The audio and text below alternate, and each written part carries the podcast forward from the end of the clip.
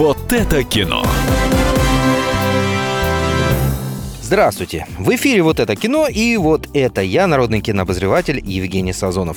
Слушайте меня и радио, всегда будете в курсе, что посмотреть в кино с удовольствием.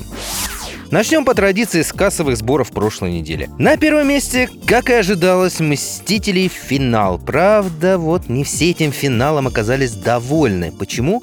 А смотрите сами, не буду спойлерить. Трагикомедия в метре друг от друга стоит на втором месте. Надеюсь, благодаря моему совету посмотреть этот фильм. Ну а на третьем месте мультфильм «Большое путешествие» про незадачливого аиста, перепутавшего, нет, не детей, а медвежат. Ми-ми-ми. В общем, смотрите эти фильмы, их еще можно можно посмотреть, тем более, что на этой неделе интересных фильмов как я считаю, не так уж и много. И тем более все они про войну в мирное время. Итак, Джон Уик 3 Парабеллум, то есть «Готовься к войне». Третья часть замечательного кино про принципиального киллера Джона Уика в исполнении замечательного Киану Ривза. Почему я люблю этот боевик? Потому что он идеален, реально идеален, он лаконично красив, словно это не фильм вовсе, а автомат Калашникова, только что вышедший с конвейера, такой, знаете, блестящий, враненый сталью. И, собственно, так же, как в современном Калаше, в нем нет ни единой лишней детали. Все работает на результат.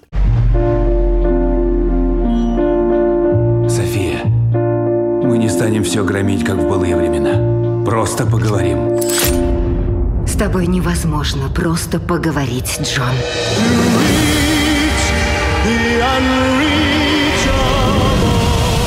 Как всегда, за Джоном Уиком гоняются наемные убийцы, и он должен вспомнить все свои таланты тоже наемного убийцы. Кстати, несмотря на свои 54 года, Киану Ривз тоже похож на новенький автомат. Посмотрите этот фильм, боевик идеальный, стоит посмотреть.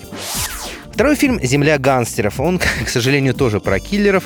В основе картины реальная история про реального бандита по имени Джек Макгерн, который имел кличку «Автомат» ибо очень любил решать проблемы с помощью, ну, собственно, универсального средства автомата Томпсона.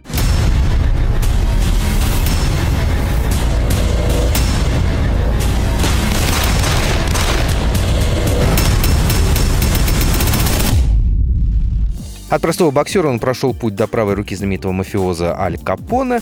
И, собственно, это именно он устроил знаменитую бойню, после которой главные герои фильма «В джазе только девушки» пустились в бега. Кстати, исполнителя главной роли вы тоже неожиданно знаете, но уже по другому фильму.